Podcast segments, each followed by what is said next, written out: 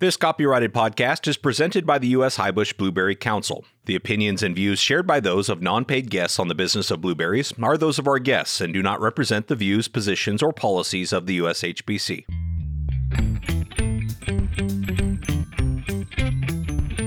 The blueberry industry is like no other passionate, resilient, and innovative. This podcast is your source for the latest information on the management, markets, research, and technology related to blueberry production.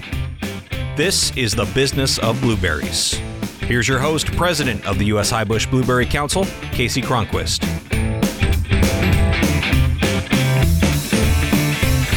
Well, welcome back to another episode of The Business of Blueberries, the only podcast dedicated exclusively to the blueberry industry.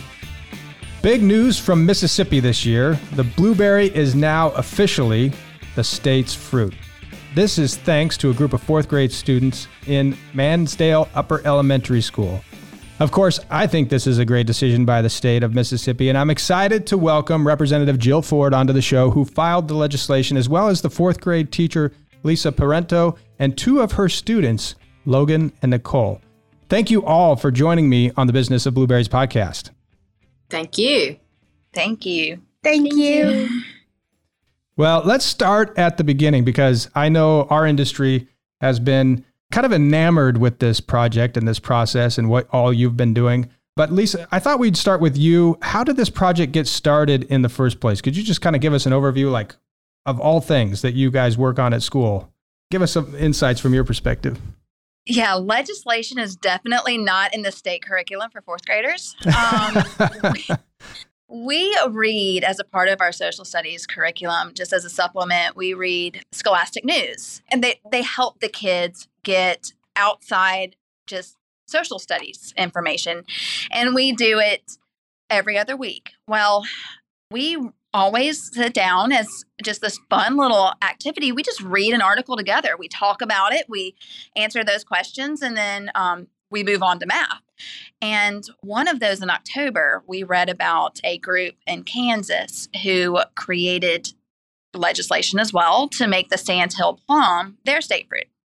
And so, of course, you know, the first thing asked was, well, does Mississippi have a state fruit? And honestly, I had no idea. So we Googled some things and it said no, there was no state fruit in Mississippi. And of course, you know, in my mind, it was like, okay, done, we're moving on to the next thing.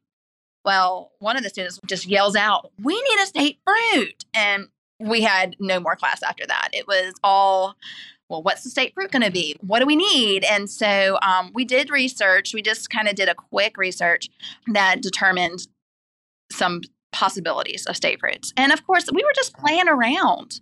And so we found some mostly grown fruits in Mississippi. Blueberry came up as number one. And then we found, you know, of course, watermelon, some like citrus fruits, surprisingly, that we were very surprised to see that, and tomatoes. At recess, that was the only thing they talked about. They took a vote at recess to see which fruit they wanted to choose. And I wonder um, if there um, was a vote involved. There was. They polled, they voted. They all kind of agreed. It was kind of between watermelon blueberry, really, and, and strawberry. But, you know, I reminded them, as we do often in class, everything you decide, every opinion you have must be supported by facts. And so we did a little more research, a little more digging, and we found that we could prove, if anybody asked, why we wanted blueberry. So it went from there. Of course, we thought it was just some silly idea and I was kind of like, well, I, I, don't know what to do now. I mean, you guys want this, but I don't know where to go.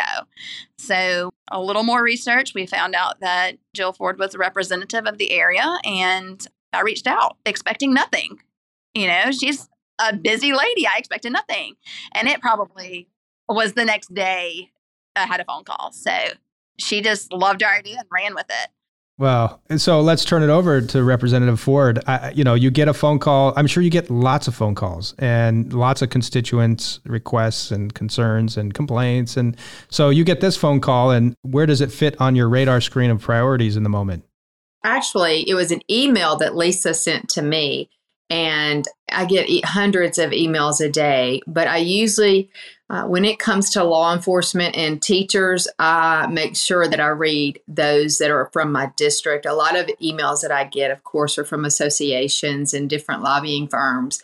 But I saw that it was an email from a teacher in my district, and I read it and immediately thought, what a great opportunity for these kids to get to see what the legislative process looks like. And I am honored that they reached out to me and so uh, responded back. And um, honestly, y'all must realize we had over 3,000 bills dropped in the Mississippi legislature this year and probably only 300 passed. And so I didn't want to get their hopes up too much because I didn't want them to feel defeated, but I did want them to learn the process. And so from that point, I said, let me come out there, let me bring a PowerPoint presentation, introduce to them who their governor is, their House of Representatives speaker and pro tem, and who their lieutenant governor is. And so I had pictures of everyone. We we role played a lieutenant governor in the House and and I explained to him that it had to go through this committee first and be voted on, and then this committee. And I tried to incorporate them in the process so they would have some skin in the game. I didn't want to just hand it to them, I wanted them to understand how important this was. I still don't know if they truly understand the volume of this because these kids are now superstars. We're sitting here talking to y'all from California, been on Good Morning America, uh, CNN News, Fox News, they're little superstars because they did what I asked them to do from that PowerPoint presentation. And I'm going to let Lisa tell you what all they did. Well, and let's bring them in because I think the rest is history and history in the making as they went through that process. So I think we're asking you, you know, Nicole and Logan, do you feel like you understand the the process that you went through that that the history that you made in Mississippi as this legislation was passed? Are you starting to really feel the the amazing work that you accomplished? Yes. and no. I don't understand the full process, but I kind of understand it. You got a glimpse. Um, yeah. What about you, Nicole? Well, yes. you understand? No. You made I- history. we did. Do y'all Yeah. believe that? No, like, No. not really. I made a blueberry safe route. I know. We we're kicking ourselves over here that it actually happened, and you know what better they they got to understand the branches of government and the way they work together without reading it in a textbook. So that was that was really cool to let them experience that That is firsthand. really cool. Well, and let me ask uh, Nicole and Logan, were you always focused on the blueberry? Was that your first pick, or or talk about the debate your class had between watermelon, strawberries, and blueberries? Like, how did you feel about landing on blueberries? Well, I'm going to get something off topic, but it's still about blueberries, kind of. So, me and my dad and my mom moved houses, okay? And then we uh, got to the house, uh, the house that we moved in, and then I started uh, Manstill. But what we didn't know was there was a blueberry tree in our backyard. My dad was just like, Callie, why is there so many uh, birds on that tree? So he went to check it out. There were blueberries on it. well, this is personal for you. You're basically a blueberry farmer at this point. kind of. Well, that's a great story. So blueberries were your number number one choice. So Nicole, how about you? Um, I picked blueberry because while I was just eating blueberries, I thought of like it could have just been like a better idea just to like pick blueberries. It'd be like a perfect fruit. They're also nutritious and uh yeah, they're nutritious. and we found that they could be grown by Mhm. anybody. if you have some seeds. Yeah. Yeah. We found through research that, you know, it's grown commercially here, but any person can have them in their backyard. And that it applies to everyone. And so maybe we could talk a little bit about what your favorite part of this project was. What was it that you enjoyed the most about starting with this conversation in your classroom, voting on making sure that it's blueberries, and then taking it to Representative Ford for passing at the legislature? So, what was your favorite part? Well, my favorite part was writing uh, letters because you just get to reach out to your representatives and then they just uh, take time and read it. That's just amazing. That was your favorite part. Yeah, that's amazing. Okay, Nicole, what was your favorite part? I think it's the same with Logan Sesty because while the rep- representatives are um, reading our um, letters, it would make me feel really happy and excited. Wow, that's encouraging to hear. Uh, you know, Representative Ford, as you experienced the letters coming to you, were there letters that were going to other members? Yes, that was part of the PowerPoint that I presented to them and ideas for them to lobby the legislature. And that was to handwrite each representative. And so every representative and every senator got a handwritten letter from at least one child. And then I asked them during the committee, uh, the day of the committee, if make blueberry muffins or do a blueberry basket or something for me to hand to the committee chairman to set this bill apart. And so before it went before the House chairman, I was able to take her a basket that they prepared for me and handed it to her and got a picture with her. And she, of course, how can you say no to a bunch of? Presented a basket to you. And then um, when it passed the House by a hundred and so votes versus, I think there was one nay vote, but um, he just be funny. I think he says he. You don't think it was politics? Yes, You don't think it was fruit politics? it, was partisan politics, I say. But we then sent it to the Senate, and I did the same thing. They made me blueberry muffins. I took up there. I handed it to the lady. She actually sent us back a picture of her with the silver platter with the muffins on it, saying, I'm on my way into my committee meeting now. So we got everybody involved. And I think that's part of the process. There's so many bills coming through. We have to set that bill apart. And I knew that. It wasn't going to be hard because the children had something to do with it, but they had to see again, the kids had skin in the game. And from that point on, once it passed the House and became an item, all the House members were watching to see how the Senate voted on it. So it, it truly has been a fun bill for us all to get involved in. In fact, day before yesterday, I was at an event for Entergy Mississippi packing lunches for tornado victims that happened here in Mississippi in Rolling Fork. And one of the daddies of the students came up to me and he said, You don't know who I am, but I have to hear your name every day. My daughter loves you because you helped them pass the blueberry bill. This has been the best marketing campaign for Jill Ford as much as it thankful that my effort paid off as well as their effort and that we now have a state fruit and truly have made history. And that's what I hope that these kids understand. They've made history. When their children are in the fourth grade, they're going to be able to tell their children, you made history in the fourth grade because you had a good idea. And so often we have good ideas, but we don't do anything about them. And thankfully, Miss Parenteau did do something about it, and she reached out to me, and and I loved the idea, and I'm thankful that we're able to share with you today just what the process looked like. Well, not just what the process looked like, but I will say that what you all did, especially in the area of government affairs and politics, uh, going through this process, I think was inspiration for everyone to watch because it was such a refreshing appreciation for the process that you lose in today's politics oftentimes that these are the things that can be done for good.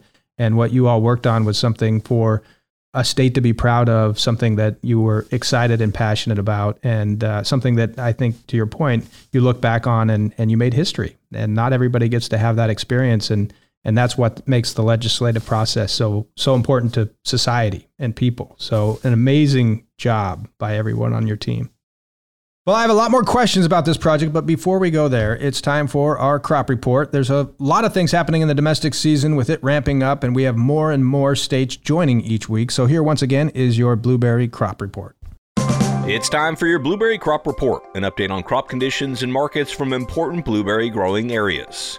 Today you'll hear from Derrin Wheeler in Georgia, Jody McPherson in North Carolina, Eric Stafne reporting for Mississippi and Louisiana, Matt Macrie in New Jersey, Pat Goin in Indiana, Elise Oliver in California, TJ Hafner in Oregon, Mario Ramirez in Mexico, and Alan Schreiber in Washington. This was recorded on May 17th, 2023. Good afternoon. My name is Derrin Wheeler, and I'll be providing the Blueberry Report for Georgia. Georgia growers are nearing the end of the Southern Highbush 2023 harvest. Most growers in the southern region have finished up all mid-season varieties and only have legacy left to harvest. Some growers in that region are starting to harvest lead varieties of rabbit eye. Growers in the central and northern region are still harvesting farthing and legacy and anticipate picking lead varieties of rabbit eye next week. This week's extreme heat and daily afternoon showers have caused the crop to move really fast and challenge growers to keep up with harvest. The current forecast for the state is 55 million pounds fresh and 20 million pounds processed, and that is my report. Jody McPherson, given the crop report for North Carolina for week 20.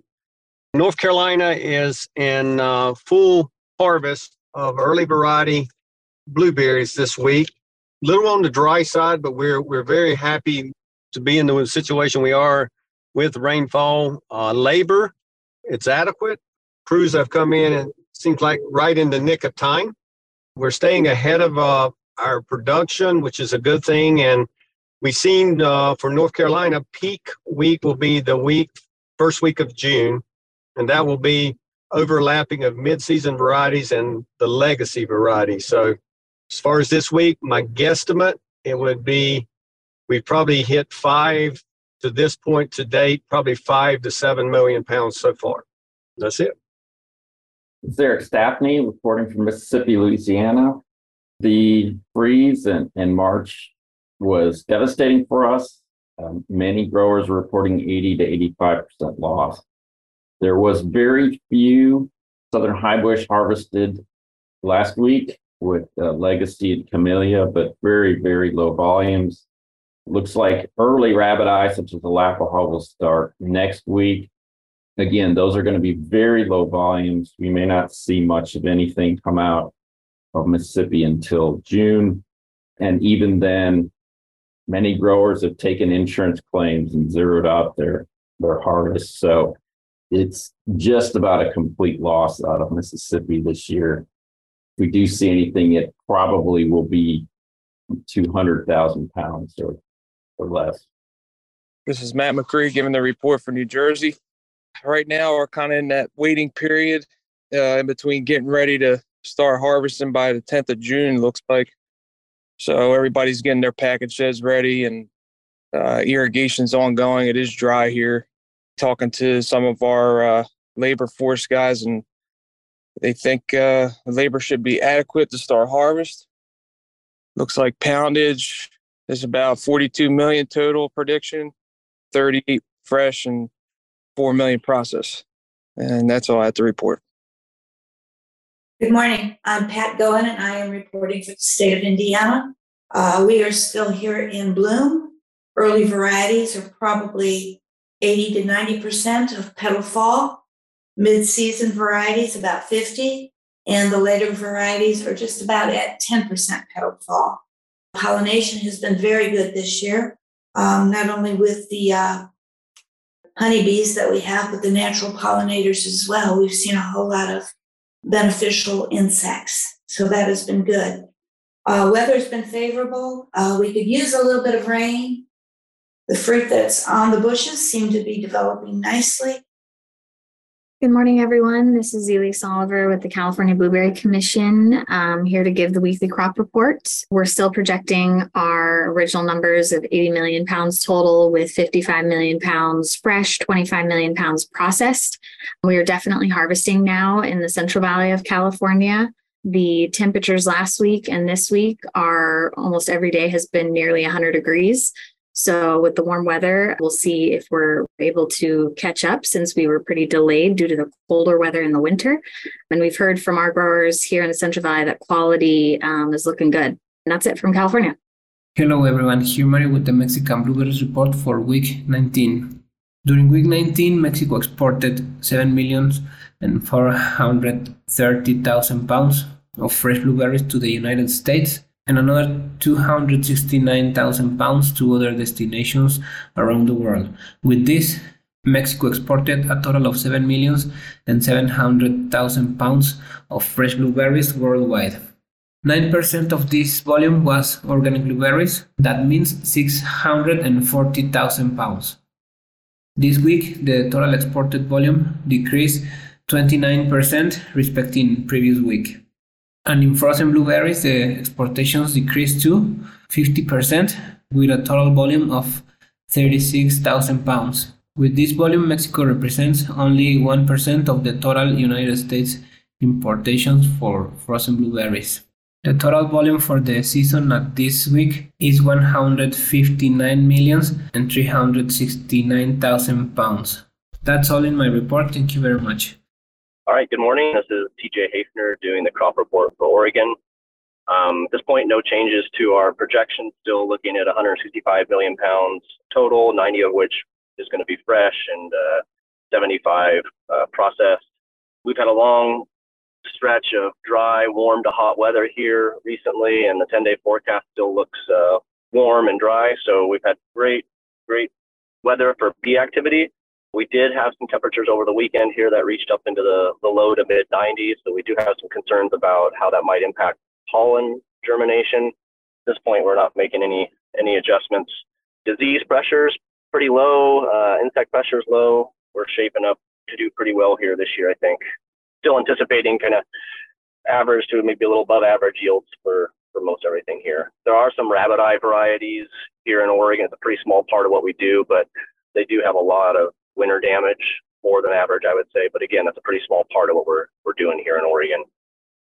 This is Alan Schreiber reporting for Washington, and I can just say what TJ said. I will tell you, we've had close to ideal conditions for pollination as he said. It's going to be warm and dry in the forecast.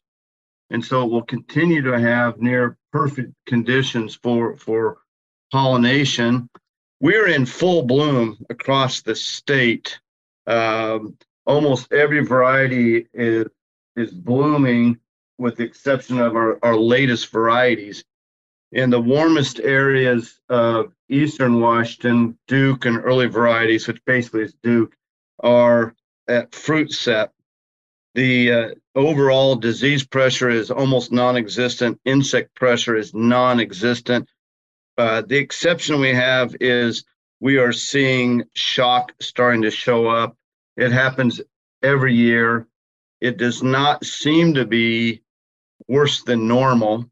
Uh, we've yet to have a plant test positive for, for scorch. I would tell you because of the temperature, bloom is moving very quickly. I don't know what that will mean. It will have some con- consequences for us. Sometimes when we have uh, extended pollination periods, uh, the harvest is spread out. So there is some speculation that we might have a little more consolidated harvest, but it's too early to tell. With this extended period of above average temperatures, we are wondering if we're going to be moving to an on time or close to an on time start to harvest. And I don't think there was anything in TJ's presentation or mine that would suggest that we're going to have a average harvest at this point. I, I think things are looking this point. I think it would take a fairly significant, widespread, and catastrophic weather event or events for us not to have a above average harvest.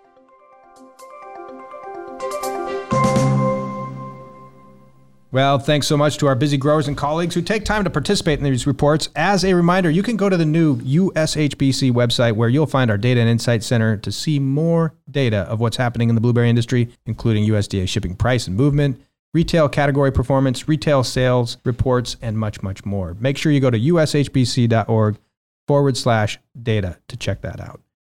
Okay, let's get back to these kids and today's episode about the new state fruit of Mississippi. So, I do want to ask Representative Ford, you know, it sounds like it went really well from PowerPoint to the governor's desk, and you had one vote, but was there anything along the way that you found difficult or that was a challenge? Was there anything that the students ran into or you ran into? Is there anything behind the scenes that that took place that made this a challenge from your perspective? The a part of me was concerned that the other industries like the strawberries and the watermelon, those farmers were going to get wind of it. And if they had, and thankfully they didn't, they would have their lobbyist at the Capitol lobbying against it because, you know, when you're able to use a marketing tool to say this is your state fruit, the blueberry farmers of Mississippi should be using this now as their marketing tool. And it's going to set the blueberries apart even more. We all know it's the healthiest fruit, but now it's going to be the state fruit. And so I was concerned. I think I told Miss Parent all that. I was concerned from the beginning that we didn't want to we didn't want it to become too big too fast. I wanted to get it under the radar and get it passed before it became news. But there was a news anchor that took an interest to this story, Courtney Ann Jackson from WLBT, and she went out to the school. She interviewed the kids, and just the whole process started doing what you're doing, started, you know, following the story. And so that's, I believe, how the other networks picked it up. And she followed it all the way through the day the governor signed the bill. And so I think the people of the state of Mississippi have enjoyed a piece of legislation that we can all feel good about. Everybody can feel good about this. If you don't like blueberries, I'm sorry, you're missing out. But you can at least be excited that these kids had the ability and the desire to do something outside of just reading it in a book. Absolutely. Well, it's a fascinating experience that you all went through. And I got to imagine for the students, and so Logan and Nicole, for you as uh, Representative Ford worked with you to bring this to the governor's desk, you know, all along the way. I mean, were you cheering when it passed the House and were then you cheering when it passed the Senate? I mean, what was that process like?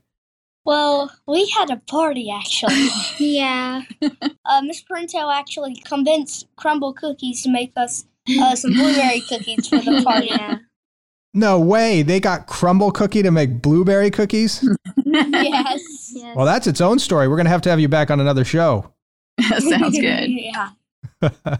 so, okay, were you were you then having a party after every passing of the of the bill or did you just have one big party when it was over?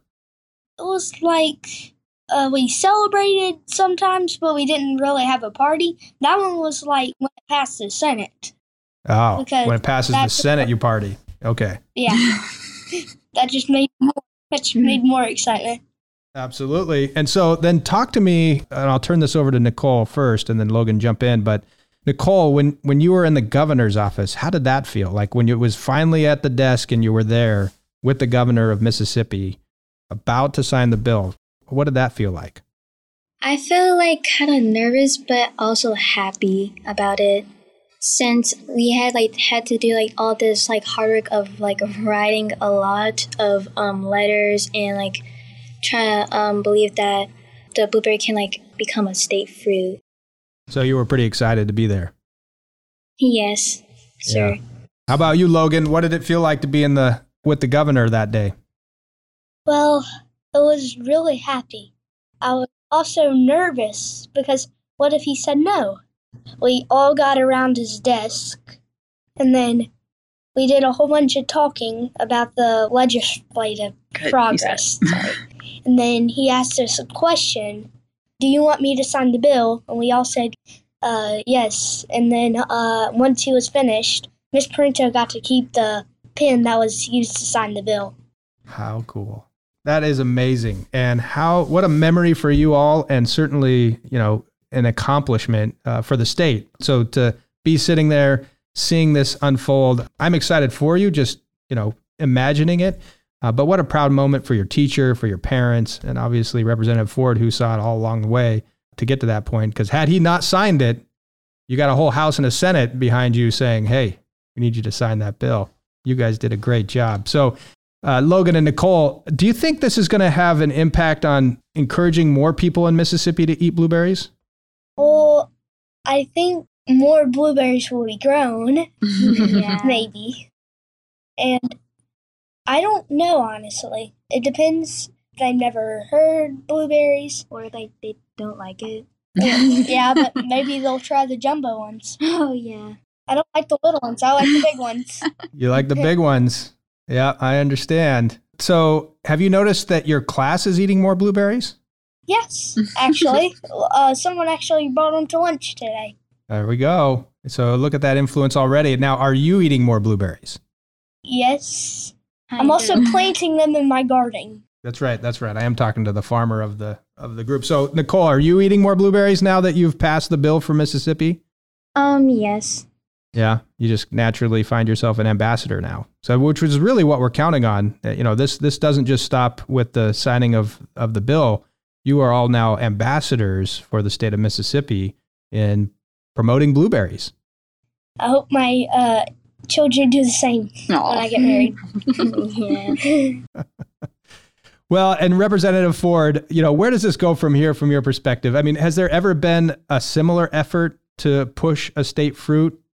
Hmm, That's a great question. And let me say that I rode with some gentlemen yesterday. We were in the car for four hours together, and, and they were representatives. One was a Speaker of the House. And the pro tem was in the car, and he said that he was at the Capitol yesterday, and a group of kids were there. And one of them asked him what the state reptile was, that they wanted to present a bill for the state reptile. And he said, Who knows? I have no idea if we even have a state reptile. So these children have challenged all the children in the state of Mississippi. If they want to be known like Mannsdale Elementary School is, then they're step up and start thinking outside the box as well. So I'm so proud of them. I feel like they're my grandchildren now. I just I love them so much and I'm excited for what this is doing for them. Well, fantastic. And excited what it's done for the state. And certainly, again, I think just the heartwarming story that this represents for our process, you know, as a society, as, as folks who count on a process to get things done. This was uh, something, you know, that could have been done years ago, hadn't been done, could have been picked up by somebody else for different reasons, industry, as an example.